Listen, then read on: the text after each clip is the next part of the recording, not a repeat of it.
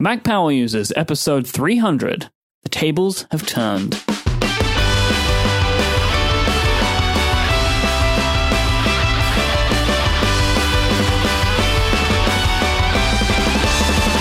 Hello and welcome. My name is Mike Hurley, and I am joined this week by my pal, Stephen Hackett. Hey, Stephen. Hey, Mike. It's uh, it's good to be here. We have two very special guests on the show today.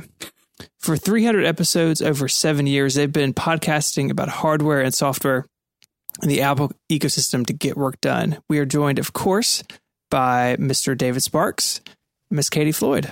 Hey guys, gosh, I didn't know what to do with myself there. I just sat quietly. I was sitting on my hands. I don't know. yeah, 300. Isn't that great?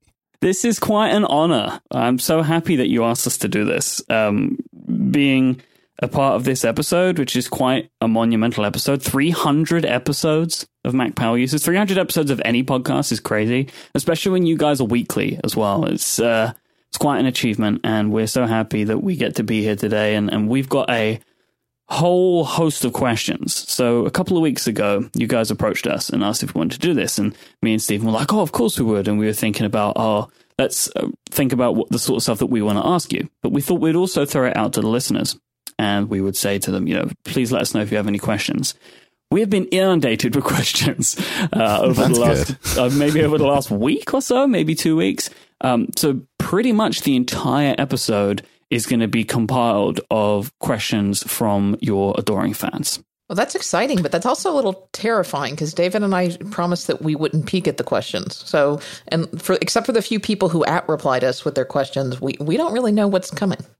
Yeah, this was a big uh, thing that we've been talking about the last couple of weeks. David and Katie didn't want to know anything, uh, which is good because we might get to surprise them a little bit um, throughout the episode. We've broken the questions down into three categories, um, and we're actually going to start with some meta questions about Mac Power users, the show itself. So a few people asked this one, um, but I'm gonna. Greg was the first person that I saw that, that asked this, this question, and it's a little bit about your origin story again. So David, I'm going to ask you from your perspective uh, first. How did you and Katie meet? And then how did you decide on working together on this show? Um, Katie, I remember vividly meeting her in line for uh, the show for the Macworld All Stars in San Francisco. I don't know what year. I think it was 2006. Um, uh, but 2007, I think you were there. With that was my uncle. first MacWorld. Yep. Yeah, you were there with your uncle, and um, I had I had known her online. We had a, an relationship, you know. and, uh, it was nice to finally meet her in person, and we hit it off. And the funny thing is, we didn't talk about law at all, even though we were the only two lawyers in the room, and um, we had a friendship starting from there. So that that was really the genesis of the whole thing was um, us getting out of cabs about the same time in San Francisco. Katie, what was it that made what was it that made you guys decide that a podcast was what you wanted to do together? Though? Like, how long had you been friends for before this even came up? Well, we had known each other for at, at, least a year at Macworld, or at least several months at Macworld, and I think the reason we decided to do a podcast is because everybody told us absolutely positively not to do a podcast because the world did not need yet another Mac podcast. Imagine what, that. yeah, what, what could you possibly podcast about? What could we possibly have to say that hadn't already been said? And we were friends with a lot of podcasters, a lot of the folks over at the Mac Roundtable. We're we're still good friends with them. And, uh, you know, we thought that we had something interesting to contribute, but even at first, we, we really didn't know what that was. And it, it, you know, the first episode of Mac Power Users was released in May, and Macworld is in January. So that should tell you, you know, it, it really took us some time to, to figure out exactly what we wanted to do and the format that we wanted to do because we knew above all things that we didn't want to do what other people had done. Anytime we started an idea with, well, what if it's kind of like this show, but that that was just a non-starter. When you look back now, do you think that you ever could have expected it to go for 300 episodes, Katie? No. Was there ever a point where it became clear that it would continue, or has you, you've kind of just stumbled into 300? Like, did you get to like episode 50 and you're like, this is to last for as long as we like? Well, I'll, I'll tell you, I, I, it really became. We all joke that I never thought we'd make it past ten episodes, but it became clear to me very early on that we had something special. Uh, almost, not quite, but almost overnight, uh, Mac Power users was clearly successful, and and and it didn't rocket to success. Um, but I think just the, you know, we put out our first podcast and, you know, kind of watching the stats that first day and it was already very successful by the standards that that I knew how to measure a, a, podcast and just talking to my podcast friends and the experience that I had had with my previous show. And then once we had kind of gotten past about the first dozen or so shows and got those under our belts and got some of the technicalities and the audio issues worked out, and I got into a rhythm, I realized, yeah, we we really do kind of have something here. Oh, ye of little faith well, I, and I, and I think it filled a niche because I think you know I think we were we were covering something in a unique and different way, and we started getting quite a bit of feedback from our fans who were listening to the show. Uh, so I, I think that was the secret of, of Mac Power users is that you know we filled a niche that wasn't available at that time. I think it was a unique format at that time. I think it still is pretty unique format, really. I mean, we, uh, I was just thinking uh, about this show today. This is the first, it took me 300 shows, but this is the first show I've done where I did zero preparation. I just showed up and I'm sitting here. I don't know what the questions are going to be or what's going to happen. Uh, normally, shows we do have hours, sometimes weeks of preparation behind them in terms of getting, you know, information correct and making sure we're sharing good stuff with the audience. We always want it to be real high signal to noise ratio. And, um, uh, that is hard to do, and there aren't many shows like it out there. So I, am really, I'm really proud of it. But I, I, really had no doubt that it would work. I never thought we'd have this kind of uh, success with the audience size. I thought it would be a couple geeks listening to us, but that never bothered me. But the, um, but in terms of being able to do the show for a long time, I feel like uh, it was never a question. Uh, with with 300 episodes under the belt, uh, a question we got uh, a lot, and we'll credit it to James uh, in the show, was how to keep it fresh and relevant after so many episodes. How do you approach that, David? That that is what keeps me up at night. Honestly, I am. Um, I worry about that. I mean, I, I, whenever and there's listeners out there who I've met in real life. In fact, I was just in Florida last month and met a bunch of listeners that were telling me they had been in since show number one. And I said, "Well, are you still getting things out of it?" Because I, I desperately want my long term listeners to still feel like they're getting their money's worth and um, and by and large, I think we're succeeding. But it's it's you know that is our challenge. I mean, because we don't want it to become repetitive and the same thing over and over again. I mean, fortunately, because we've been doing it seven years, some of the stuff we covered six years ago is is ready for a refresh because things have changed. Um, I think the workflow shows help as well, but um, uh, you know, we are always looking to keep you know kind of hungry and keep good content coming to the listeners. We never mail it in on the show. Katie, how has the format kind of changed from the original idea, if at all? Well, I think we've added to the format of the original idea. You know, the original idea was we would we would take a topic and and we would dive deep into it. You know, the the original infamous three hour email episode that we ultimately ended up splitting into show one and show two, and we still do those deep dives into episodes. In fact, you know, just episode two ninety nine, our last episode was a deep dive into Plex, and we still do those shows. But you know, we certainly expanded our our topics a little bit. You know, we famously added the work workflow shows. I don't know, help me out, David. That was kind of like around show 30 or 50 or so, somewhere, somewhere in there.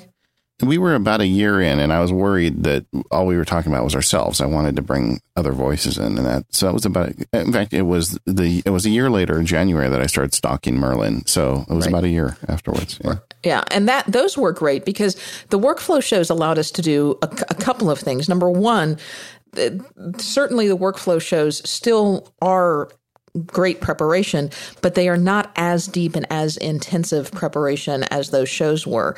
Um, so it allowed us to get a, a, little less prep, which means we could do the show more often. Originally, the show was on a uh, what do you call it? A fortnightly schedule over there. Fortnightly, yep, beautiful. Yeah, they were on a fortnightly schedule, um, or I think, and then uh, you know twice a month or something like that, uh, and then we had the workflow show. So then we started, you know, we got ambitious and then we started doing every week. And then we we still wanted something more because we we were having all of this listener feedback, which was just amazing feedback. I mean, we've got incredible listeners. We've got listeners who are rocket scientists. We've got listeners who are brain surgeons. I mean, I, am not exaggerating here. We've got incredible listeners to this show who are, are very vocal and, and are wonderful in the feedback that they give us. And we really wanted a way to be able to highlight that. But yet we also had so much other content we wanted to produce. So that was when we brought in the MPU Live and started adding that. We call it that bonus show a month. Sometimes it's a fifth show, sometimes it's a sixth show a month, depending on, you know, how the weeks fall. And honestly, those have turned out to be some of my favorite shows where we bring in kind of a guest to do kind of a mini workflow for the first 20 minutes or so. And then the rest of the show is completely dictated by listener feedback and listener questions. And I love those shows because it kind of gives us a little potpourri of all types of different topics that we, we kind of try to group together. But I, I don't know where that show's going to go. I just put it together and the listeners tell me what direction to go. Katie, do you have a favorite episode that jumps out at you? You know it's you're like asking me to to pick from my children there. Um, you know it's it's hard to pick any one favorite. I you know i have a handful of episodes that i think were really great. Like you know for example i really enjoyed the plex show that we did last week. Uh, that was a topic that's very near and dear to my heart and i i think we did a, a really good job with it.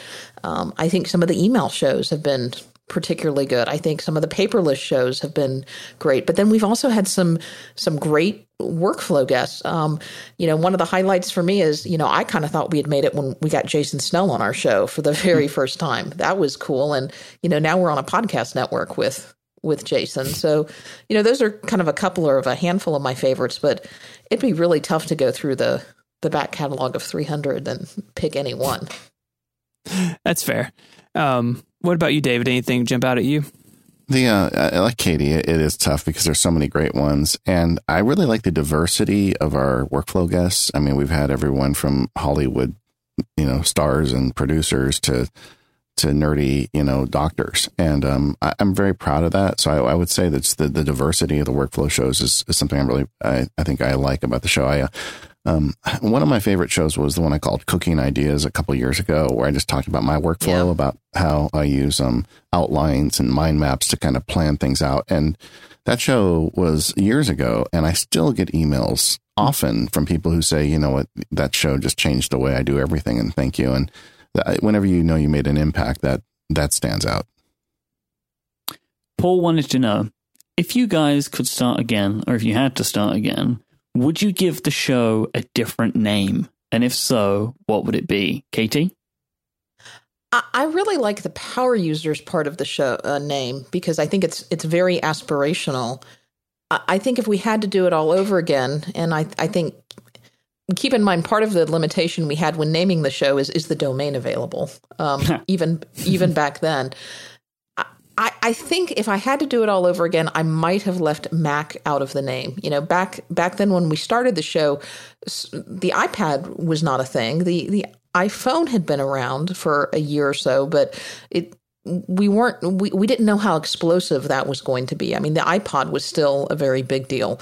So I, I think if I had to do it all over again, I, I might have taken Mac out of the name and just focused more on power users somehow. But uh, you know, I kind of I think we might have even checked that domain and I don't think powerusers.com was available. And and you also have to be a little bit careful just kind of inside baseball.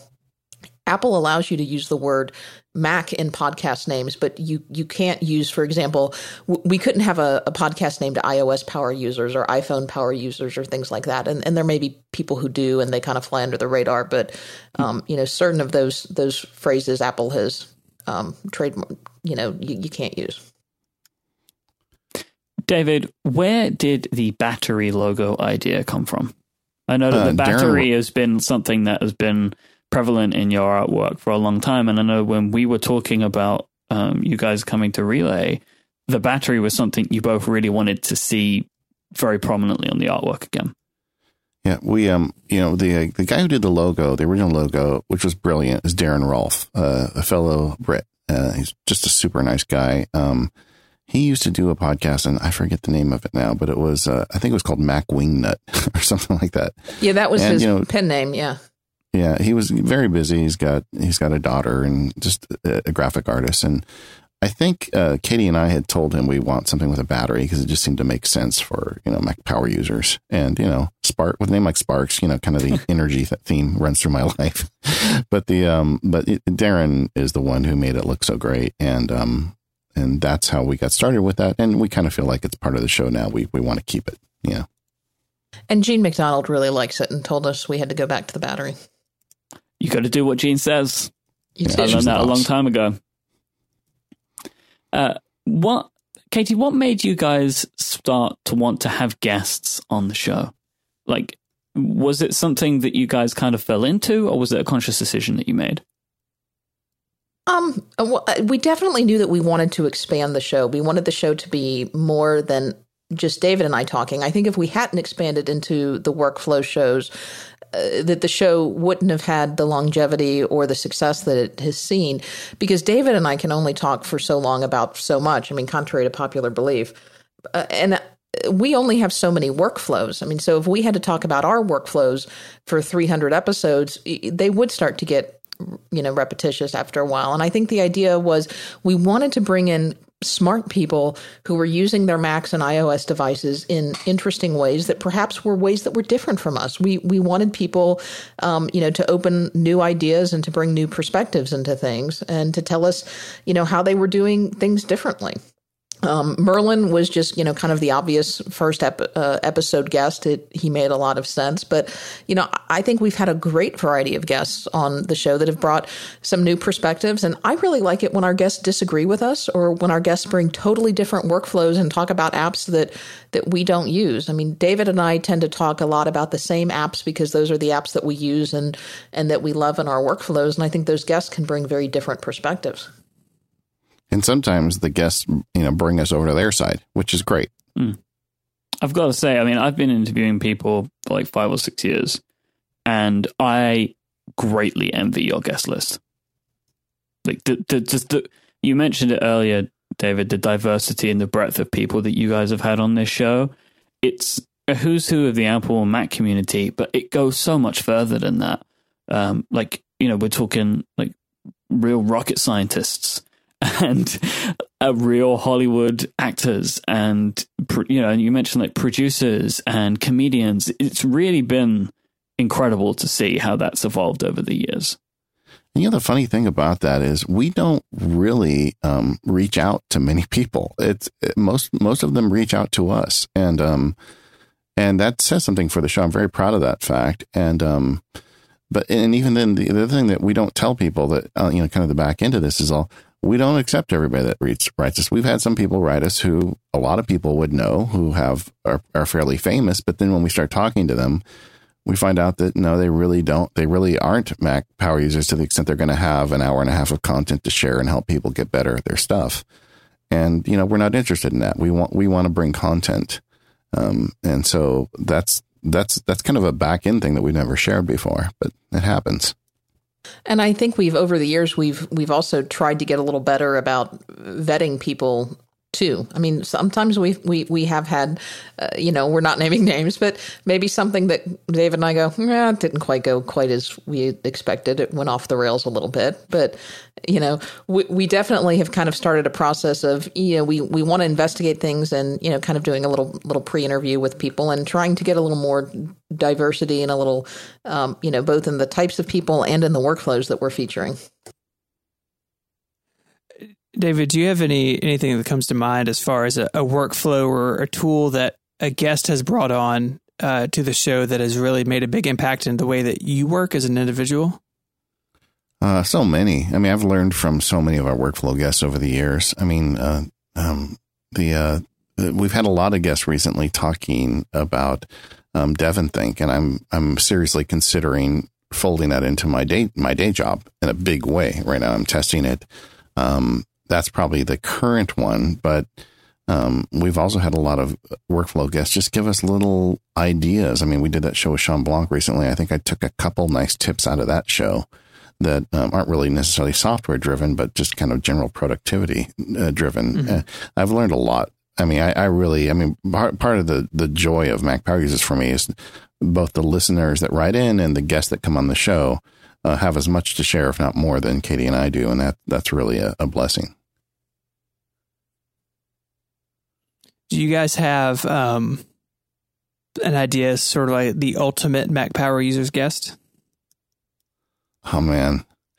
Um, you know, I'll tell you. Can I tell you? There's a couple that I've been trying like crazy to get on the show, and uh, if anybody out there knows guilt them. um, uh, there's not really an ultimate guest because in my my feeling, everybody kind of brings something different, and uh, like one of the ones I am I've been I've been emailing and trying to get forever. My white whale is Michael Giacchino, who does um, all the soundtracks for a bunch of the Pixar movies and Batman and everything else, and um, very prolific. And I'm told he's a big Mac geek. And um, I'd love to get him on the show. I've reached out to his agent, and you know, I'm just a podcaster, so so that I'm not getting the response. Now, Katie, I know who your white whale is too, because I know you've reached out to him. So I'll let you share that one. Well, I don't know. I, I don't know who you're going to say, but I, I will say that I did stalk LeVar Burton at that um, Mac World that he was at a couple of years ago, and um, security might have been called. David, is that who you would have said? Uh, well, I thought she, I thought she was going to say Waz because I know at one point she was actively trying to get Waz. Yeah, I've, I have. I have reached out to Waz um, a couple of times about that. You know, um, I don't know. Maybe maybe Wesley would make a good guest. Wil Wheaton. I know he's a Mac geek, but um, I might end up just telling him to shut up. yeah.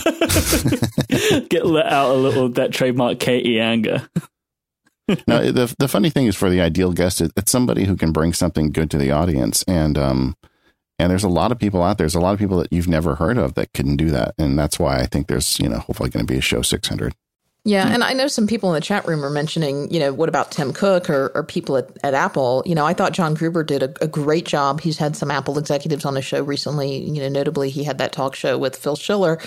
I, I would certainly be open to having some of the Apple execs on on our show, but you know, I'm not sure that we'd really get a true workflow interview out of them. I mean, I think they'd tell us about how great the specific Apple products are, and we'd kind of get the the PR pitch from them. I mean, do you really think an Apple exec is going to tell us about all their? I mean, I hope hopefully they would, but um, you know, It's all like I hate th- using pages. I love using Word. right or all the little third party apps that they're using to get around all of the the annoyances with with mac and ios but but if anybody at apple pr would would like to set something up you know email us feedback at macpowerusers.com All right, we have uh, the, the biggest selection of questions that we have are naturally uh, dedicated to delving into your own workflows in a little bit more detail than you may have already gone into in the last 300 episodes. I was surprised we had so many questions. Um, I would have thought that they would have all been answered by now. Uh, but we do want to just take a quick break to thank our first sponsor for this week's episode. Um, but this one has kind of, like this show, been turned on its head a little bit. And Smile wanted to actually take a moment to thank you guys. Hi, I'm Philip Goward, co founder of Smile. Speaking for the whole team, we'd like to congratulate Katie and David on their 300th episode of Mac Power Users. And we'd like to thank them for their long term support of Smile. Katie and David are amazing people. We've met them on many occasions at Macworld and WWDC. It's always a pleasure to see them live and in action. They network, share insights, and give their time generously. We love the way they nurture our beloved Mac community. All this, and they still manage to produce their top quality podcast once a week. Quite the accomplishment. Our sponsorship of Mac Power users is a great partnership. We're thrilled that Katie and David talk about how they use PDF Pen and Text Expander in their daily work. They're also passionate advocates for their listeners, sending us your feedback. This provides valuable guidance for improving our apps. Thank you, Katie and David, for all that you do. And thanks to your listeners for their unwavering support. To learn more about PDF Pen and Text Expander, please visit smilesoftware.com slash MPU. you know, I think it's so nice that they did this for us, and and we have a very warm place in our heart for the, our friends at Smile. They they truly are our friends. These are people that you know we go out and eat with and enjoy talking to about things other than Mac software. But uh, they they're just a great company full of just wonderful people. They're the ones who first came to us and said, "You should have sponsorships on the show." And Katie and I looked at our heads and scratched, and we're like, "We don't even know." We never even really thought much about that, and then we asked them, "Well, how much should we charge you?" charge you? and then how exactly fair. would that work yeah, so, I once had a very similar conversation with Greg. yeah, so it's it's really uh, there. I mean, I, I just really can't understate how wonderful the people at Smile are. And they were the very first ones that believed in our show. So thank you, Smile, for all of your support over the years. Right. And I think obviously, while we want to say thank you to Philip and Greg and, and everyone currently at the Smile team, we also do have to give a, a shout out to Jean MacDonald, who has been with Smile for years and has now gone off to um, App Camp for Girls, which is another wonderful organization that uh, David and I and our listeners have done a tremendous service uh, supporting App Camp for Girls. Um, but Jean was really the one who uh, we worked with a lot in the in the early years and has been a, a, true friend to both David and I, and as well as to Mac Power users. So, you know, honestly, I think without Jean and without Smile, there there may not have been a Mac Power users. Um, as long as there's been, because uh, I think that was one of the things that really motivated us to keep going. So, thank you to them. The first of our workflow based questions comes from Raish. Uh, Raish would like to know what is your workflow that you guys go through together from the moment where you have an idea for a show to when it airs? So, how do you sh- share ideas together? How do you grow the ideas and plan them out? Like, what does that look like? Katie O'Connell, I'll start with you. From your perspective, how does that process start to begin up until the point where the show goes out? Well, if you want the hour and a half answer to this, um, I can refer you to a show that we did um, called Podcasting the How and the Why. Uh, actually, two shows. And then I think we talked a little bit about this on episode 200. So I'll just kind of give you the, the thumbnail sketch here, but I'll refer you back to, to those two shows if you want more information. Um, David and I have, have switched our, our workflow over in the last 200 or so shows to uh, Google Docs. And that's worked very well for us. So, you know, we kind of have a, a running document of sh- things that we'd like to talk about at some point, whether we can talk about them now, whether we are waiting for something before we can talk about them. And then we also kind of have a running list of guests that we'd like to have on the show. Maybe guests that we can have now, guests that we may, may want to contact in the future because they've got something happening in the future. Um, and so that's kind of one of the places where we go to pull ideas from. So when we say we're adding it to the list, that's the famous list that we're talking about. Mm. And then, of course, we just have inspiration that strikes us and we decide, well, how about we do a show on this? And the other one says, that sounds great. And generally, whoever's idea it was or whoever's more interested in it than the other um, is the one who takes the first crack at the infamous Mac Power Users outline. And so we start outlining the show in Google Docs, and it's it's really a collaborative effort. Usually, someone takes a first pass at it, and then the other one goes through and um, you know starts filling in the blanks, and really will noodle on the outline for for several days and and fill in points, uh, and then we'll record the show. And after the show gets recorded, we um, we record what are called double enders, which means I take my individual audio file and David's individual audio file and if there are any timestamps because there are any edit points in the show, like for this particular one, I know that, you know, at a certain timestamp, I've got to insert the smile ad. If there were um, anything else that happened in the show, we'll send those along with a, a list of any edits to um, our editor, Mark Miles, who's been with us for several years editing the show. Um, and we'll, we have a transporter workflow that we use for that. So we upload the individual sides of the conversation along with a master track to Mark, and he gets the show edited, sends us back an MP3. Um, usually, I do some of the most of the logistics with the with the posting. I listen to the MP3 and craft the show notes, and then um, David and I kind of take a stab at links. But we've also been very fortunate that probably about seventy five percent of our episodes uh, we have listener volunteers, um, and JT has done the bulk of them. Uh, put together show notes for us.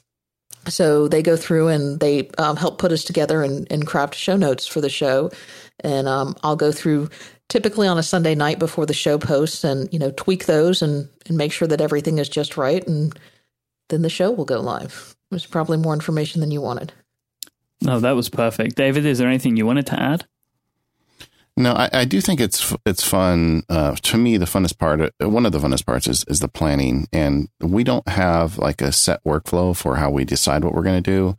Katie and I talk on the phone. We talk on Skype. We uh, we text message each other, and we email each other. And it, it's just funny. A variety of places, you know, you come up with ideas. Sometimes I'll just be sitting somewhere eating a taco and think of a great show, and I'll just text it to Katie, and she'll say, "Great, sounds good. Let's do it." You know, and um the other thing I would add to that is sometimes the shows take a lot more than a couple days. We've got outlines now that have been in our folder now for a couple months for shows we're planning that just need a little more cooking. So um, it really is, you know, the process varies. Uh, one of the things I have to be mindful of is if I get an idea, you know, first thing in the morning, I got to think, ooh, I probably can't text this to David right now because it's like 3 a.m. his time. yeah, you shouldn't do that. Yeah. it's a little look at how Myke and I work. We have that same problem. I never yeah. care though. I just send them to him anyway. It's true. It's why. It's why uh, Apple gave us Do Not Disturb. Uh, D- David, you made a joke about sitting and eating a taco. Uh, I, I, can see you having a taco and a bolt of lightning hitting you for a show topic. Um, how are some other ways that topics happen? Do you guys keep a list of future stuff? Is it something that just kind of comes up with the news, or how does that process look for you? Well, I'm always looking. You know, I mean, you know, that question you asked earlier about, you know, how do you keep it fresh after 300? So uh, it's always in the back of my mind. Would this be something that would be worthwhile of our audience? And uh, Katie and I both have day jobs, so we're out, you know, pounding the pavement like everybody else, and you run into things all the time there that give you uh, inspirations. Uh, sometimes I'll just be, um, you know, hearing somebody else talk about something they do, and I'll say, "Hey, that's somebody we want to have on the show." Um, I guess I would just say my radar is always on for some idea that would make a good show. What about, what about you, Katie? A similar similar approach of just things come up, or do you have something a little more regimented? Well, I, I have a very regimented process of kind of following the news. You know, I've I kind of the first thing in the morning I do is I get up and I'm, you know, keeping track of RSS things and you know going through all my blog posts and those types of things. And and like David, my my radar is always up. So if I see somebody doing something interesting, you know, many of our workflow guests or many of our show topics have come from inspiration of things that other people have, have done. You know, what is trending now? If I see someone who has posted on a topic that's particularly interesting, you know, that might be someone that I reach out to and and you know forward the post to David and say, you know, what do you think about this for, you know, either coming on for a 20 minute segment as a guest on a MPU live or if it's if it's a big enough thing, you know, maybe inviting them on for a, a full on you know show. So you know, or what are, what's kind of trending? What are what are people talking about on on Twitter? Or what what are the pain points in my own life? Um, so those those are just kind of things that we're we're talking about. You guys spoke a little bit about the the outline process and the process of preparing for a show, and um, I know as someone who has a couple shows and as a listener of a bunch of podcasts that that sort of uh, homework, that sort of research going into it really pays off. And I think you can see that over the course of MPU of having a lot of well thought out shows where, um, you know, you guys are are attacking uh, a subject or or interviewing a guest from all sorts of different uh, types of angles. But but Katie, my question for you is: once once all that's done and it's you know it's about time to record. Do you do you have any uh, pre-show rituals that you that you go through that to help kind of set the stage when it's time to record? So I, after we do all the prep work for the guest you know after the outline's done and we've done kind of all the the homework just just yeah. getting ready to record. Exactly. Um you know not not really. I guess the obviously you've got all the bells and whistles on the computer that you turn off. You know you want to make sure that the dropbox isn't uploading and that the backblaze is paused and that kind of stuff so that you you get a clean recording. Based on our schedule the the way that we tend to record right now is um, really right after work for me. So i'm kind of you know tires squealing into the garage and i'm maybe home for you know 15 minutes before we get on mic. So my pre-show ritual is you know maybe grab a bottle of water and a, a Clif bar and then and then come in and, and start recording. Um, so no not really. Um, unfortunately that's probably not the answer you were looking for. Nothing special. What about you david? I um I, I put on authentic looking Jedi robes and I take a shot of Jack Daniels and then I'm ready. I, I believe that. oh um, dear. Uh, listener David, uh, which is confusing. Uh, listener David wanted to know about y'all's approach to organizing and interacting with links. I'm sure with the show preparation, you guys are looking at a lot of blog posts, a lot of articles, uh, tweets, that sort of thing. Uh, David, do you have a, a go to workflow for organizing uh, all of these URLs and links as you prepare for a show? The um, you know, it's it's not really that fancy. In Google Docs, you can link a, a subject if you want. You know, you can create a link, or you can just paste the link into it. Um, you know, I'm constantly in Google Docs. I share Myke's pain about Google Docs on the iPad. I don't understand why I can't have split screen Google Docs because it would be so much better if I did.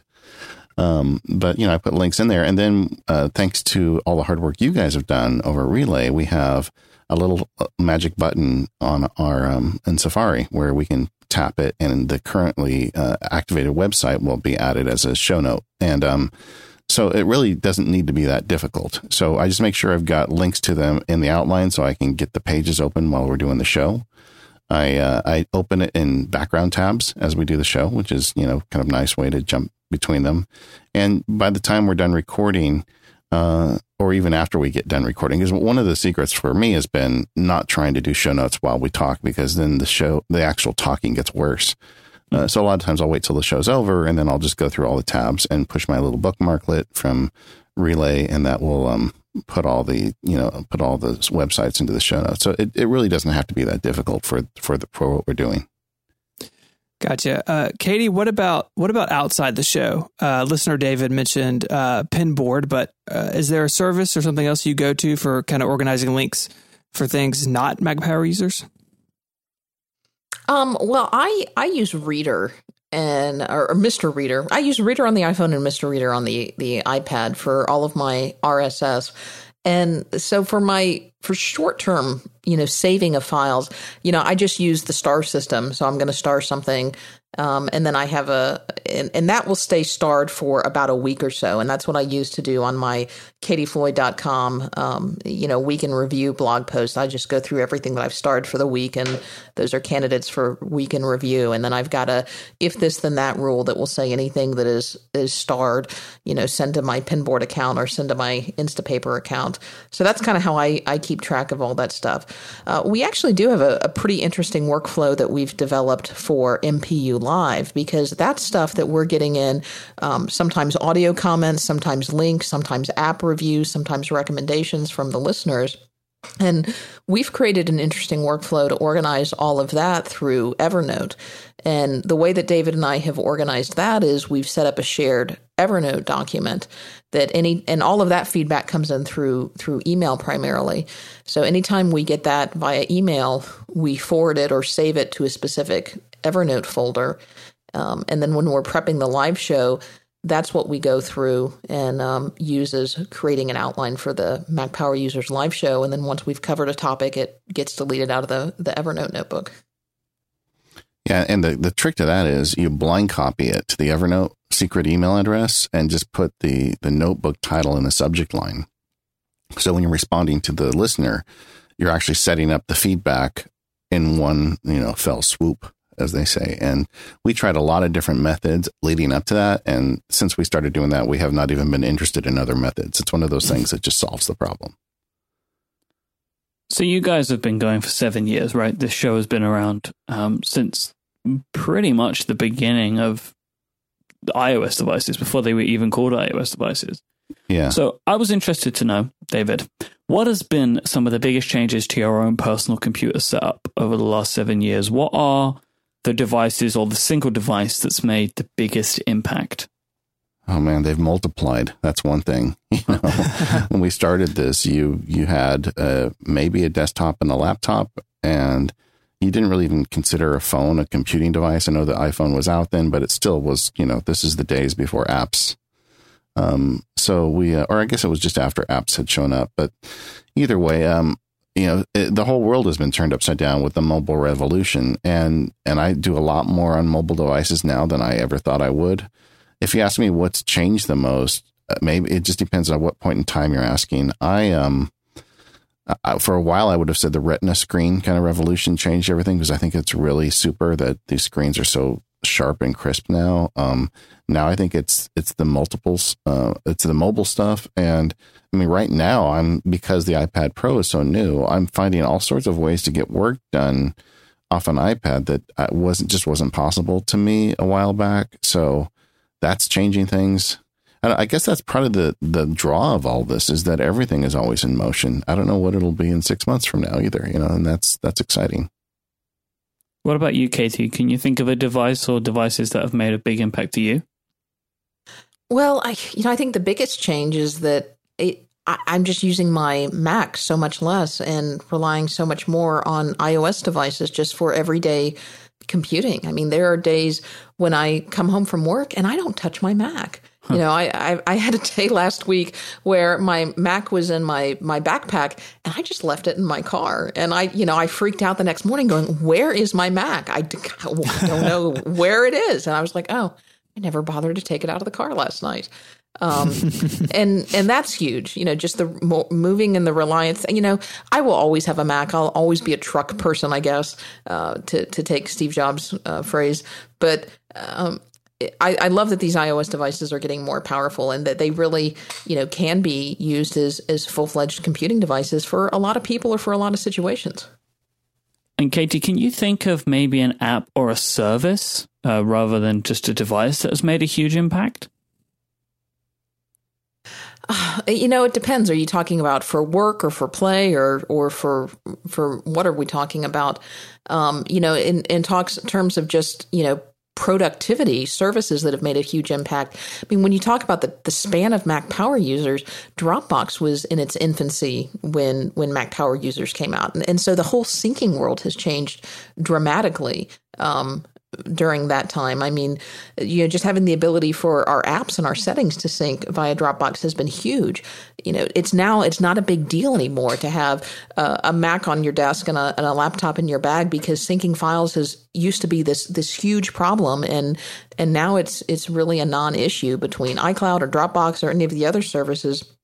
You know, syncing is just kind of a solved problem now. What about you, David? Any apps or services that jump to mind? Um, uh, two that come to my mind are um, the read it later services, starting with Instapaper. I think was a just a huge deal for me because the internet's overwhelming, and this allowed me to kind of create my own magazine every week. Um, I wish I had more time to read, and I wish I wasn't so. Um, there's two parts of me. One part of me thinks I can read everything because I keep marking things for read it later, and the other part of me doesn't have time to read anything. so I really like that. The the other one that um, and this is a sponsor, so you know, full disclosure, but SaneBox, the the whole you know, email has been such a problem with the success of the show and some of the other stuff I'm doing. I get a lot of email, and I could literally just go. I could go broke if I just spent my time answering the email that I get in the way it deserves to be answered. But um, SaneBox has just been really helpful. And last year I got a sick, and SaneBox really bailed me out then too. So um, that is a service for someone who has a high um, email uh, input. That is a service that really is is game changer. I never would have thought such a thing could exist, you know, seven years ago. Uh, and, talk kind of jumping off that discussion of apps and services and, and hardware. Um, Katie, what sort of workflows or systems that you're currently using uh, do you still wrestle with or still consider pain points that you would like to to maybe see addressed this year? Oh, geez. Um, you know, I'm not real sure what's going on with Evernote. That's that's a question that I have in in the back of my mind. I, I love Evernote. I'm I'm a big Evernote user. I've I've got so much invested in Evernote, but I think it's something that I don't want to say that I rise to the level of concern, but I will say it's something that I'm actively watching and being mindful of. So, uh, because I've got a lot invested in a lot of data in Evernote, so uh, that's something that I'm I'm keeping an eye on because that service is something that has maybe gotten a little more difficult to use and and hasn't matured quite that as, as I would have liked to see it over the years. Um, and you know, I'm just so that's that's probably a big one. What about you, David? I think that um, iOS um, automation is not where it should be. And part of that is, I think, limitations placed by Apple, and part of it is, you know, I'm not digging deep enough. You know, so I'd, I'd like to get better at that and see that stuff improve because the iOS devices are getting powerful enough now that we can use them in a lot of ways we haven't. But there are certain things I can do on a Mac that just cannot be done on iOS. And I'd like to kind of explore those boundaries as we go forward. This next question comes up from Mark. And Mark wants to know how do you manage to balance kind of your busy work and your real work? Katie? I guess I'm not sure what busy work versus versus real work is. Did did Mark have any examples? the way that I took the way that I took from this is kind of like the stuff that you really should be doing and the stuff that you kind of do. Right, Um, so- well, I I kind of try to to divide my my time and attention it, into you know there, there's certain things that you just have to do. You have to get through them no matter no matter what. But you know we all have kind of these these low bandwidth type tasks you know are there things that i can do while i'm doing something else are there things that i can do when i'm tired you know i find that if i've got you know something that i'm not really looking forward to or something that's difficult i'm best if i tackle it right off first thing in the morning um, so I, I do a lot of those types of things you know I, I typically go into the office uh, about eight o'clock or so, and I'm an early riser. So I typically get up and tackle those things, you know, first thing in the morning. And then, you know, the busy work I can kind of let set until the afternoon and evening. You know, maybe those are things that don't quite require my full time and attention. You know, so when I'm a little bit tired or a little bit more distracted, if if that's if, if that's kind of what he's what he's asking. Does anything jump to mind for you, David? Um, you know, I, I guess the um, be aware of when you're doing busy work and ask yourself if there's any way that you can use your technology or somebody else or some other method to get that off your desk so you can get back to the real work. I mean, uh, I think one of the challenges we all face is is letting the busy work overwhelm us. I I mean, I look at a busy work as an alarm bell. I want to get that stuff out of my life as soon as I can. But um I, I don't really have the answer. I, but that's one of the goals of our show, frankly, is to teach you um, some methods that you can use to get rid of some of the busy work. Now, 2015 was a pretty monumental year for both of you, as there's been some pretty profound changes to the your own working setups. You know, David, uh, you went independent um, and left your law practice, and Katie, you've kind of you've become a partner, right, in in a law practice, and you're thinking very differently about the way that you work as well. Has these big changes in your lives changed your habits at all, Katie? I'll start with you.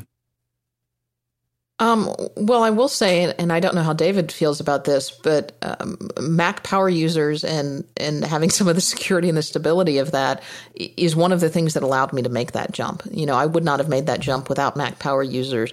You know, both from some of the stability that it offers, but also from some of the skills that I learned from Mac power users and from our guests and from our listeners and, and from David.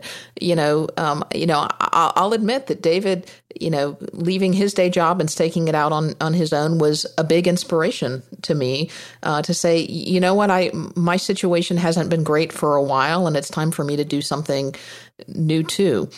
And so, with my new position, um, it, it's scary, you know, to to be out there and you know uh, not have a, a steady paycheck and a salary that that you can depend on. But that just me and it. But it also brings a little more flexibility. You know, I could leave the office early to come, uh, you know, record this podcast with you guys, and I can set my own schedule and I can take the cases and the clients that I want. But that also means that you know I need to step up my game a little bit too. I need to work more efficiently. I need to rely more on myself than perhaps on on on staff that I may have had access to at, at the other place. So yeah, I, I, definitely have have looked at things differently and um, you know have have worked differently. But I think it's all been in a very positive way.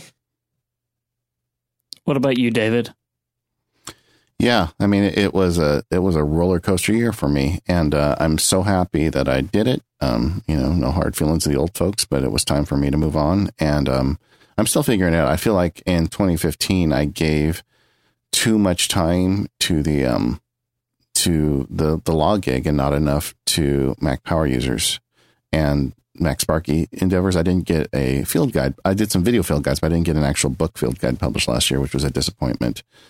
And um and you know, so I'm we're using the workflows and everything else we talk about on the show, and um, trying to get that balance a little better this year, and finding ways that I can make it work so I can spend a little bit more time on MacSparky. So uh, you know, like everybody out there, we're all trying to struggle with these these things. But uh, the nice thing I have is the ability to openly, you know, th- the open therapy of doing it on the mic every week and talk about it. And I, like I said earlier, I got these really super smart people, and sometimes I'll mention something on the show, and I'll hear something from a listener that's a great idea to solve a problem that I'm dealing with. So it's you know the the benefits just keep rolling in. Listener Kobe was wondering if you guys uh, sit down each week and do a GTD uh, review. I know David, you talked a lot about uh, OmniFocus, uh, well, you both have, but um, is that something that's still part of your schedule, David? Absolutely. And in fact, I've the way I think I've mentioned this on the show because I don't want to get overwhelmed with a weekly review. I have uh, with OmniFocus, you can set review periods at any length. So you can have it be a day or two or, you know, six months or a year. So I, when I set up new projects, I'm very careful about looking at the review frequency for them. And so I have every day three or four show up for review and I find time during the day to review those projects. And that way I never get overwhelmed because there's just a few at a time. And, um, and it really helps me feel like I'm on top of things. If I let reviews pile up and don't do them, uh, I always feel like I'm blowing it somewhere, and I usually am. So it, it's a it's a very useful um, technique. What about you, Katie? Has that changed for you in uh, the job transition? I don't do reviews daily like David does, um, but I definitely do them at least weekly, uh, and sometimes a little more often depending on when things come up. Because I've got my my stuff similarly to David. I've got it set up where not every project comes up for review on a specific week. I, I, try to stagger them out so that some things may only come up for review once a month or once every two months, depending on, on what's going on with them. But yeah, I do try to do a weekly review. And then I also kind of try to do, and, and David, I think, had a great blog post on this, which is kind of what got me on in this practice, kind of like a, a Friday check in. Um, you know, Friday before I leave the office, I try to set some time aside to, to clear the decks and really see, you know, what can I do to clear you know clear my desk and and start the week off next week right you know so i'm not worrying with things lingering over. And as a result i kind of try to keep at least my friday afternoons you know pretty clear so that i can wrap up any lingering projects um, and and and focus on wrapping things up for friday and then prepare to to set monday off right and Domenico would like to know uh, what productivity or workflow advice do you give that you have trouble implementing yourself? David, is there anything uh, that that you give out that you know you maybe you don't follow your own advice on? Can I take my own medicine? exactly. yeah, that's a Wait, good can I one. answer that question for David? yes, No. what a great idea. no, no, no. The uh, uh, you know, I don't know. I guess I, uh, email has been a struggle for me the last year. Between getting sick and starting a new business, I have not um, been as responsive to emails as I've been in the past. Um, so I guess that'd be one that I could definitely work on. But that's what Katie was going to say too. yes, it was. Katie, uh, is there anything that pops to mind for you? Uh, email has also been a, a struggle for me. Um, I, I think you have to figure out when to defer your email and, and what has to get what you have to get back to quickly. I, I tend to let things sit in that same later folder a little longer than I would I would like to. So um, email and and being on top of my GTD practice are definitely definitely things that I would give myself about a B on, and and I would like to kick my grades up a little better. All right, I think it's time that we take our second sponsor break for this week's episode, um, and that is 1Password. And Katie, would you like to tell our listeners about 1Password? Well, I'd like to tell you a little bit about 1Password, but I'd also tell like to tell a, a little bit about the people behind 1Password. You know, David and I originally um, met Dave and Roustem at at MacWorld. I think it was at the original MacWorld where we met, and and these guys were sharing a table that was about the size of a pizza. You know, a large pizza, and I think they had uh, was it a quarter of it, David? Maybe. Um, Yeah, and, and they were Yeah, in It was right would- behind the Apple booth. yeah, right behind the Apple yeah. booth in a place that was called Tiny Town, or, or affectionately known as Tiny Town and Macworld. And it was these two guys, and they had this app, and it was one password, but I don't think that they were missing a vowel at that point. They didn't have the full one password. Um, it was one password spelled funny, but they had a great idea and they were just so excited about it. And we met with them and we talked with them and they were just they were they were the night well they're canadians so of course they were the nicest people. Um, and they were just infectiously passionate about their app. And and that made us passionate about their app too. Um, and then they are just going strong. You know, they've ended up hiring an amazing team of people. You know, they've got a couple of dozen people on their team now spread out across the country, uh, across the world, really, and, and some just amazing, really smart, really talented people that are working with them. Um, and, you know, when, when they heard that Smile started sponsoring our show and started advertising on our show, um, we got a, I don't remember if it was a call or an email from Dave who just said, Hey, I heard that Smile was sponsoring your show. What's up with that? And I was just, I, I don't know. What do you mean? And he's like, well, why why did you talk to them and not us? And they have been, you know, sponsors ever since, and um, you know, they've really been there with us since the very beginning. And and again, I'm I'm not sure that there would be a Mac Power users without 1Password. And I just want to say congratulations to them today because uh, they released version six for Mac. It is a great app. It has got a ton of improvements. You know, we'll we'll talk about this in more detail on future shows and in future ad spots. But just to give you a little teaser of what's going on, um, you can now view all of your vaults together. So whether they're your vaults, whether your shared vaults, whether you're, they're your team vaults, they can all be viewed together. They have really upped the game on their 1Password password generator. So you can now choose to add special characters. You can now choose to make passwords that are multiple. Uh, using the word option. So you've got passwords that are comprising of random words, which are great if you need to type them in. And here's one of my favorite features of all. Even if you buy 1Password through the AgileBit store and not through the Mac App Store, and you know, here's a hint: if you click on the link in the show notes, you can get a discount buying it through their store. You can now use iCloud Sync. That was previously something that they couldn't do because of some limitations with the Mac App Store. They have worked around that um, now in 1Password version six. So regardless of where you buy it, you can now take advantage of iCloud Sync. And uh, the most amazing thing of all is they are being incredibly generous with their upgrade pricing. Uh, 1Password 6 is a free upgrade for anyone who has uh, version 4 or 5 of 1Password for Mac. Um, all you got to do is check for an update. Um, it's available now as a direct download from their store. If you've got the Mac App Store version, uh, give it a day or two because they're pushing it out to Mac App Store customers as well. So I just wanted to say thanks to our friends at 1Password for their long term support. Uh, and congratulations on the release of 1Password 6 for Mac. I, I cannot wait to get uh, my hands on it. All right, our next question is from Brian.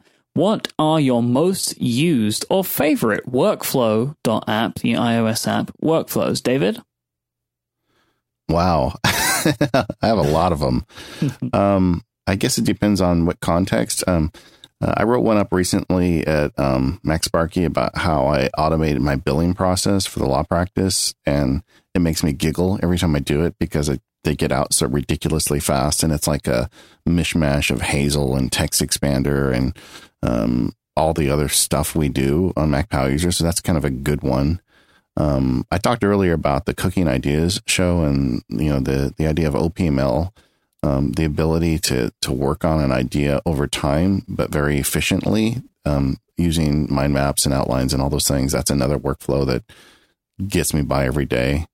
Um, uh, there's just so many. Like like one of the things I did, and we talked. This one goes. This is really old school Mac Power users. I think uh, within the first ten or fifteen shows, I I talked about how I use Hazel to automatically file my bills. And that's gotten a lot easier over the years because now Hazel can actually detect the date inside the document and add it to the name of the document. And so now I, I take bills and I just put it in my ScanSnap. I push the blue button and it's automatically named and filed for me.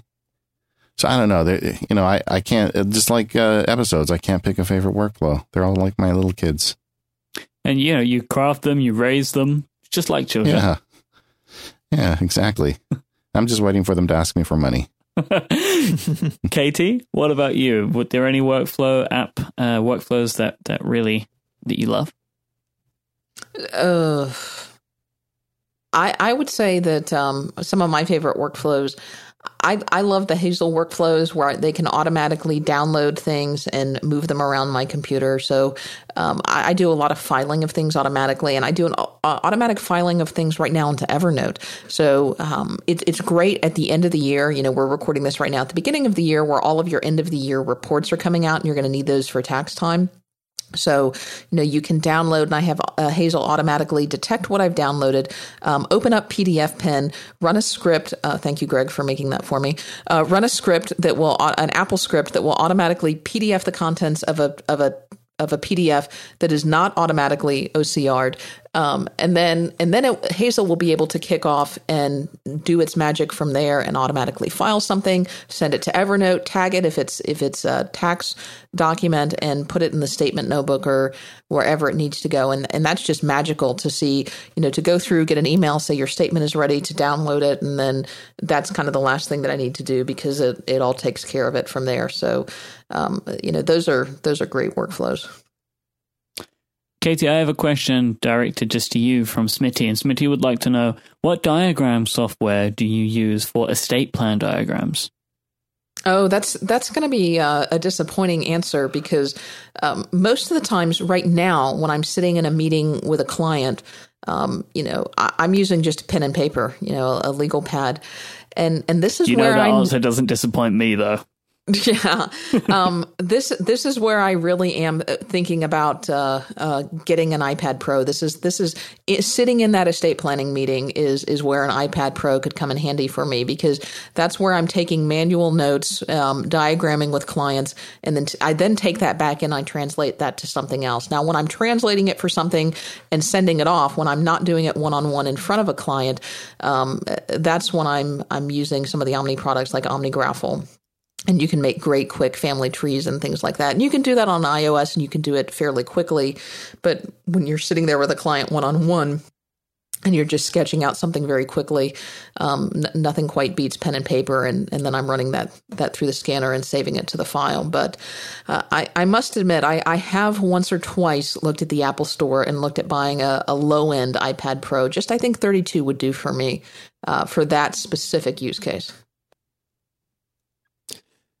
David, now it's uh, it's your turn for a couple of direct questions. Uh, Tom was wondering what percentage of your writing is done by dictation.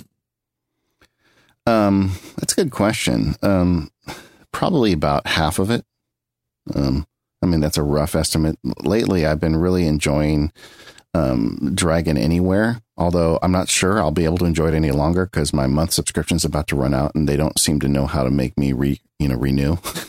uh, great business, guys. Carry on. yeah, exactly. I tried to renew.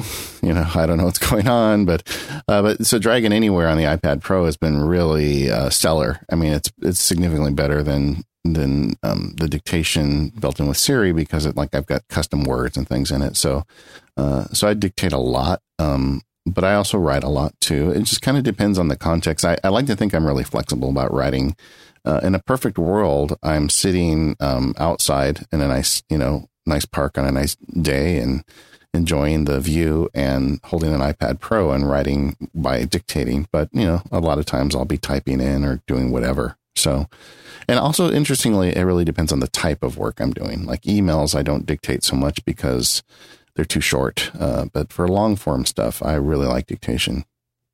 By park, he means the park. We're going to get right. to that park a little later on, actually, so let's not spoil anything right now. There's a question later on specifically about that. your your listeners know you well. yeah, I know. Well, you know, after 300 episodes, they probably know me pretty well. You hope so. True. yeah.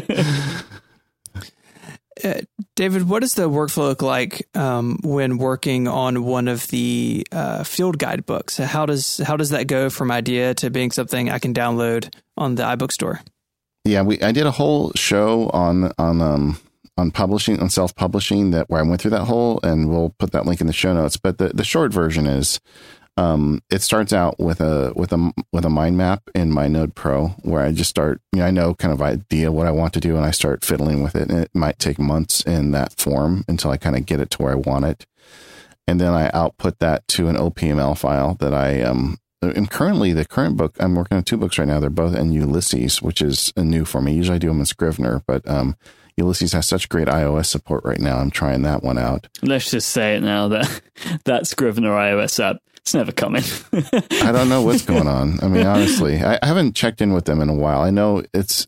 I mean, Scrivener does some things that Ulysses doesn't, and I know that's part of the challenge. Um, you know, because they want to make it, you know, you know faithful to the Mac version. But either way, um, so I'm writing Ulysses. Someone's telling me I need to be trying Storyist, so I'm going to be checking that one out. But either way, I put the the buckets of text somewhere where I can have them compartmentalized.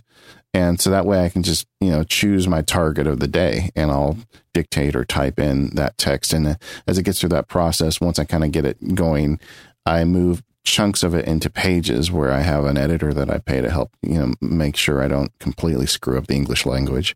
And um, from there, once the text is in a spot I like, then I start putting it into the iBooks author. The big rule here, because I hear from people all the time want to write for iBooks author, uh, do not write text in iBooks Author. You don't write your book in iBooks Author. You format your book there, and uh, that's the one tip that everybody should know that wants to do that. Like you never write in the web browser, right? Yeah, exactly, exactly. David, you mentioned about writing by dictation. I just wanted to know: Do you write your legal documents with dictation? Yes, I do. Um, you know, and not like again, that's probably in the fifty percent rule. Um, uh, in that that cooking ideas show, I guess that's one of the reasons my favorite is because it really it kind of lays bare how I do things, and and I outline even you know if I have to send a detailed letter or a legal brief, it starts for me as an outline, and it's something that I hopefully have enough time that I can you know, kind of like build it over time, and once I've got that to a spot that I'm happy with it, the document kind of writes itself. You know, I can just look at a mind map and dictate and usually get pretty close with um, the uh, you know the the word I usually use for it. I can't say on the podcast, but it's the bad first draft. You know, and um and I'm happy to dictate that bad first draft, and then I will get the keyboard out and start wordsmithing. But um, you know, getting that bad first draft in is so much of the battle for anything you want to write. Now, Omar was interested to, to know how you have your desks arranged. Katie, I'll come to you first. Oh, um, very neatly. You know, one of the advantages of going paperless, and uh, much to the envy of many of the people in my office, is I don't have much on my desk, which is blissfully wonderful. Um, so uh, I've got a, a, a 13 inch MacBook Pro on, well, at home, I've got a 13 inch MacBook Pro that's sitting up on a riser and that kind of sits off to the, to the left side of my desk. I, I have a Rode Podcaster on a, on a boom arm that is uh, constantly attached to my desk. And then in the in the middle of my desk, so I can look at it straight on, I've got an older cinema display. So I think it's one of the 24 inch Apple cinema displays, uh, pre Thunderbolt model. So it's it's just a DisplayPort model. Um, and then I do have a ScanSnap and a lamp off to the side, and then a, a pencil jar. But those are really the only things that that reg- oh, and a, a, a dock. I have a, a, fuse dock for my my iPhone. But those are really the only things that that regularly stay on my desk, um, other than my my mouse and keyboard. Um, and that's about it. And a coaster. I, I keep David, it. how does your mean. desk look? Yeah, I'm. Uh, it's pretty simple too. Back back when I was in the firm, other lawyers would come to my office and they'd get completely freaked out because it was very sparse. And um, and I, I kind of stayed that way with my home office as well. I, do have I have my iMac, my Retina iMac, which I love, and I have a pair of focal speakers that I I reviewed like ten years ago. And when I was done they said you need to send them back now and i said well how much money do i need to give you to keep them and i ended up buying them. And um the uh and i have a drobo that i keep on the desk but um sadly i have one of those little devices that is illuminated magnifying glass because i'm getting older and sometimes the text is too small to read when somebody sends me something. Uh, the, the funny development on my desk over the last probably couple years is that i have toys now. My my family has reverted to buying me toys which makes me happy. I've got a, uh, a lightsaber a sonic screwdriver and an r2d2 that sums you up perfectly yeah i mean it, it all works baby Katie, Paul wanted to know if you had to run out of the house and only grab one piece of technology, what would it be? Well, I guess I'd have to go with the practical choice um, because everything is backed up. So it, it doesn't really matter. Um, I guess I'd probably grab my phone so I could call somebody and say my house is on fire.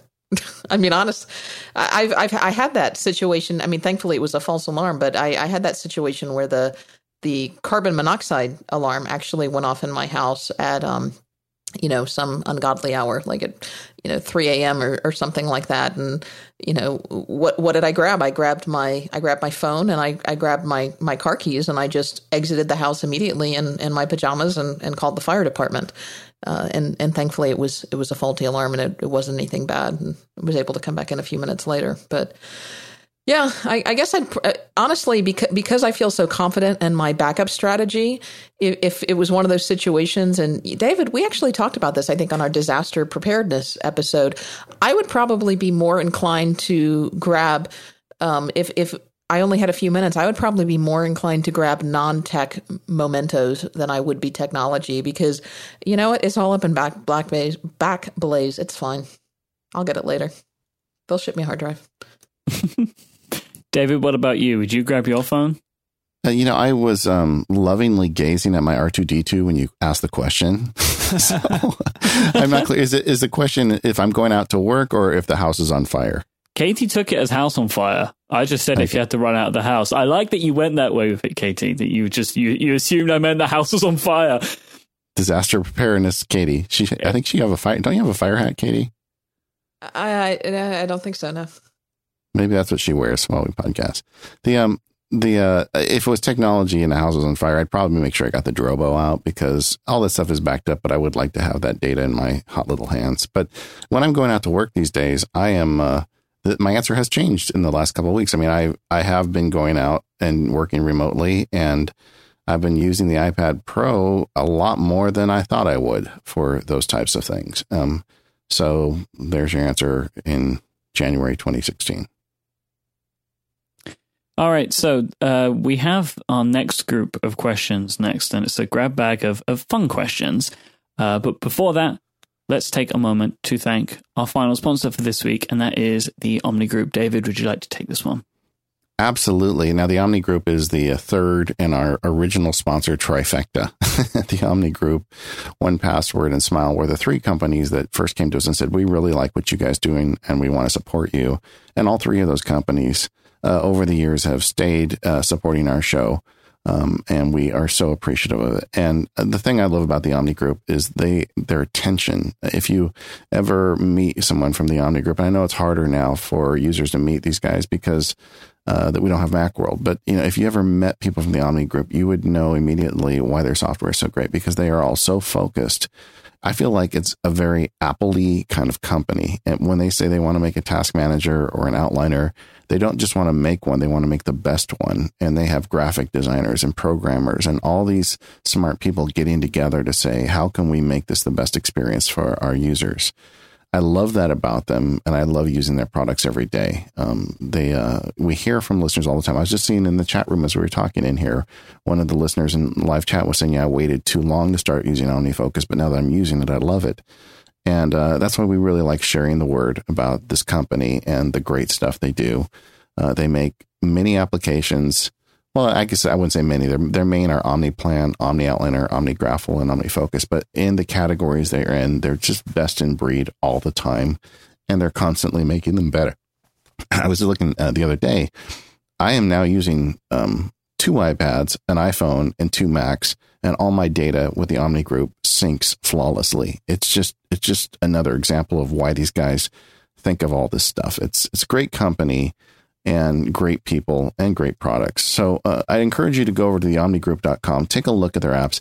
They have the 30 day guarantee on all the stuff you buy from them. So if you buy it and you're not happy, you get your money back. But you know what? I bet you're not going to because you're going to love the stuff they've got. They've got great instructional videos. Um, they uh, just great products across the board. Uh, thank you, Omni, for all of your support of the Mac Power users over these years. And we just love having you as sponsors of the show. All right, for the the final set of questions, like Myke said, they're sort of a fun grab bag. Uh, and JT asked a question that uh, I think it threatens the entire Mac Power users universe. The very fabric of space time on the show could be in jeopardy on how this is is handled. Now I'm nervous. uh, I'm going to ask Katie first.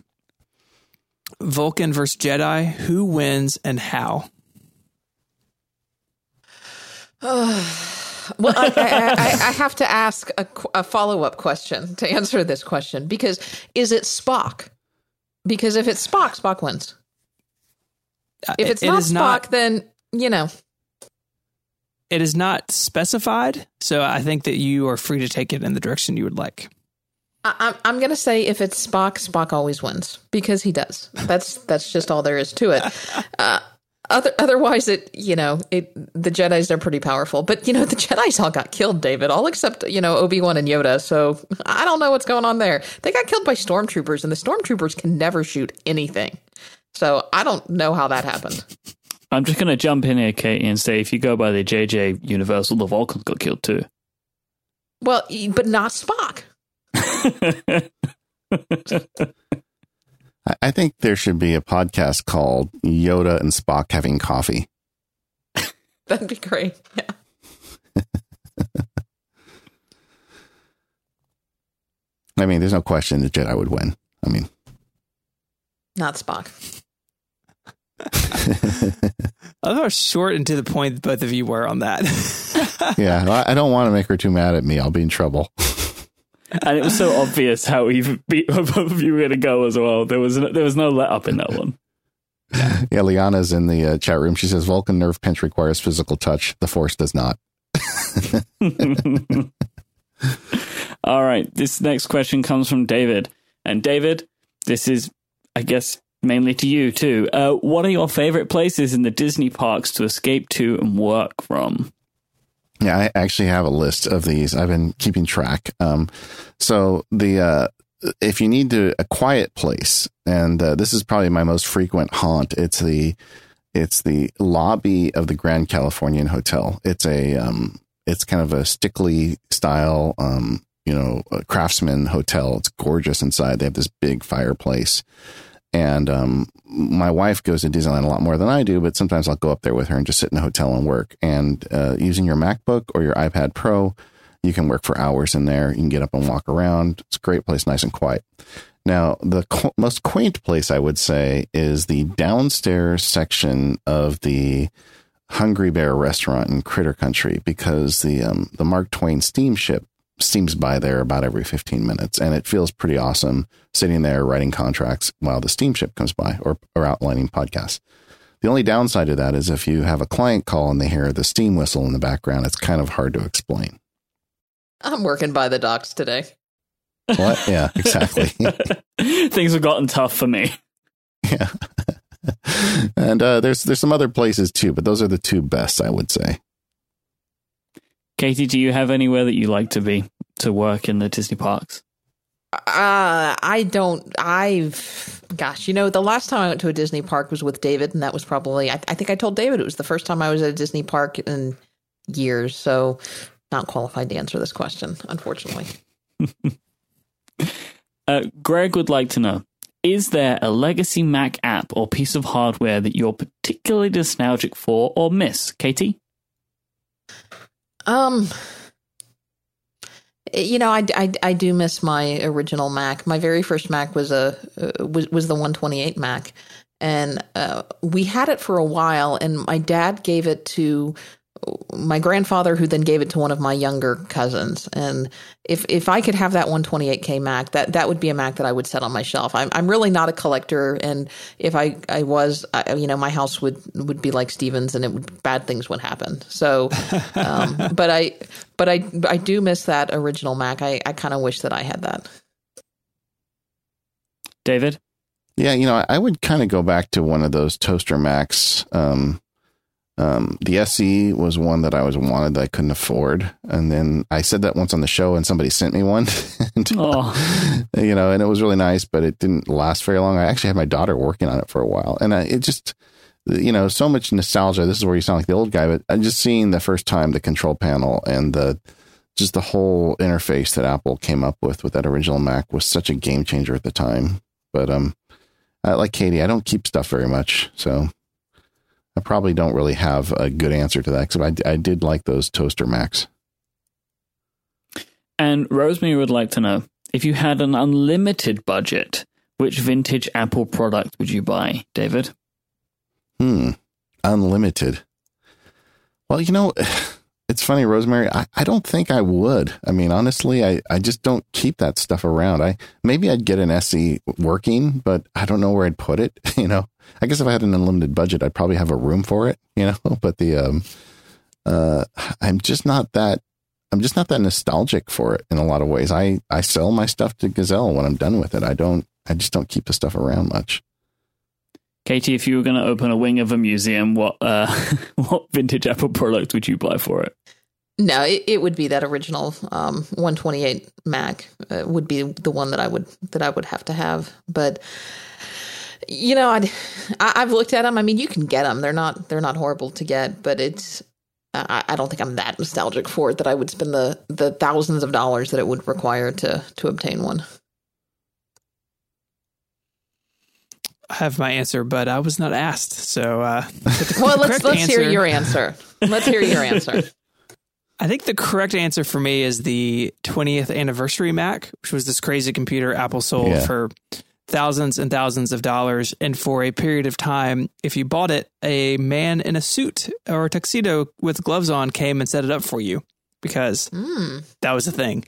Uh, super rare and super expensive. So they, it's not really in my uh, to do list for this year. But um, it's Stephen's 30th birthday in a couple of weeks, and I was seriously looking. You know, I was like looking around on eBay, and they're like three thousand dollars, and I wasn't gonna gonna part with that amount of money. As much as I love you, buddy, yeah, not three thousand dollars. That would worth. change the uh, the birthday gift game between the two of us. Like, I like where we are now. We're in like the fifty dollar range, so that's pretty good. It's uh, like when you have to mortgage your house to buy a birthday gift, it's probably too much. exactly. um, uh, so we've got a question uh, here about about the y'all's relationship with Apple. Uh, da- David, I'll ask you first. Um, what would you do, both from like a tech perspective and from a sort of uh, business perspective? Uh, what would you do if Apple were to go away, were to go out of business, and and their products were no longer around? Wow, that's a tough one. I, I, guess I'd have to find. I mean, thankfully they have something like two hundred billion dollars in the bank. Um, but the um, I I would be looking for some other manufacturer that gives me the same ability to put this stuff together. I mean, one of the reasons why I'm such a fan of the Apple products is because you know they've got the whole widget, and for years I tried to because the legal industry is very PC centric, and it was even more so uh, when I was getting started. And I used to try to get things to work together, and they would never work together because they're always made by different manufacturers. So I would be looking for the next company that's trying to build the whole widget and is focused more on you know, the, you know the types of decisions Apple makes. I mean, Apple is a very focused company, and sometimes they make decisions that don't make sense to people that want things to be flexible I'm kind of rambling, but I, I guess the the point is Apple has a, a, unique set of values they bring to the table. I'd be looking for a company with similar values. What about you, Katie? I, I don't know. I mean, I think one of the things we're we're fortunate is that you know there there are some other options now. You know, there there is Android. There's Win- Windows Phone is still a thing, right? I mean, I think it's still a thing mm-hmm. for a couple people. Just yeah. about. I mean, there there are. I, I, think someone else would would come and take their place. I, you know, I, I, don't think we have to to worry about it. But you know, if you're telling me that we have to, then then life goes on. You know, I've been very impressed with how Microsoft has has stepped up their game, um, especially with their iOS offerings recently. But you know, and and things I think are becoming app and platform agnostic now. I mean, that's really where things are going next. Um, you know, the web is really the next platform. Our final question for the evening comes from Jeff. If you guys were not attorneys, what would your ideal profession be? Katie? Um, well, I don't, I, I you know, I, am assuming I can't answer this because we really are dual profession. I mean, this is it. This this is the piece that keeps me me sane. You know, having the the the yin to the yang. I mean, don't get me wrong. I, I love being an attorney and and and that is that is my career. But the thing that keeps me me grounded um, is is doing Mac Power users, and and there was a time, you know, several years ago where where I had to make a choice. I had to decide, you know, did I want to go more down the tech or the geek path to be my professional career, um, or or did I want to go to law school? And and I decided at that point to go to law school, and uh, you know, I've I've kind of looked back and thought, you know, what what is that road not taken? Would I would I I'd probably be some kind of iOS developer, or I'd probably be in in in graphic design or or something like that at this point. And I don't think that would have been a bad decision, but um, I, I'm happy with the decision that I made. But that that would probably be the the other step. What about you, David? I um so is a Jungle Cruise skipper off the table? Not at all. I still I still miss doing that on some days, but but honestly, I really am so happy with the two jobs I have now. So I guess if I wasn't if the law thing just dried up on me, I would just be doing more of the tech stuff because I really really love doing it. So I I can't see myself doing really anything other than those two. And maybe shooting hippos once in a while for the Jungle Cruise the um you know like katie it's interesting for both of us because as the show started to take off it, it took increasing amounts of time. I mean the show prep is significant and managing just the business of the show and the listener feedback and all that takes time. And and we both really made a decision at the at the detriment of our day jobs you know? I mean i mean i wasn't as i could have been more present for the day job if i wasn't doing this on the side and I don't know, you know, financially, there's there's a basis for that, but even more important to me was um, what you know fills my soul more, what makes me feel better, and, and there's no question in my mind that uh, if I hadn't done this show, that um, my life would not be as precious as it is. So it really wasn't a question, but the um, I, I cannot get over sometimes how lucky we are to have done this and have it become as successful as it is, and I, I don't even know how it happened, to tell you the truth. All right, so we come to the end of our questions. So I just wanted to wrap up with a few words. Um, I want to thank both of you guys for this show that you make every single week. Um, sometimes a little bit more than every week. Uh, it is a real institution. It's a podcast that I've been listening to since I started listening to podcasts before I ever thought about making them. So I have no doubt in my mind that you guys were an inspiration to me. Um, the show is always amazing. You set the bar so high as well for everyone else, which is fantastic for all of us, right? That you guys have been around for longer than most of us have in regards to wanting to do this stuff. So you help set the bar. Um, and also, thank you so much for deciding to be a part of Relay FM as well. It was an amazing thing for both me, me and Stephen uh, when you guys wanted to look at doing that, and that meant an awful lot. So here's to the next 300 episodes. Um, is there anything that you'd like to say before we wrap up today? I, Well- I have full. I, I really believe that there will be 300 more. I mean, as long as Katie will put up with me, I want to keep making them.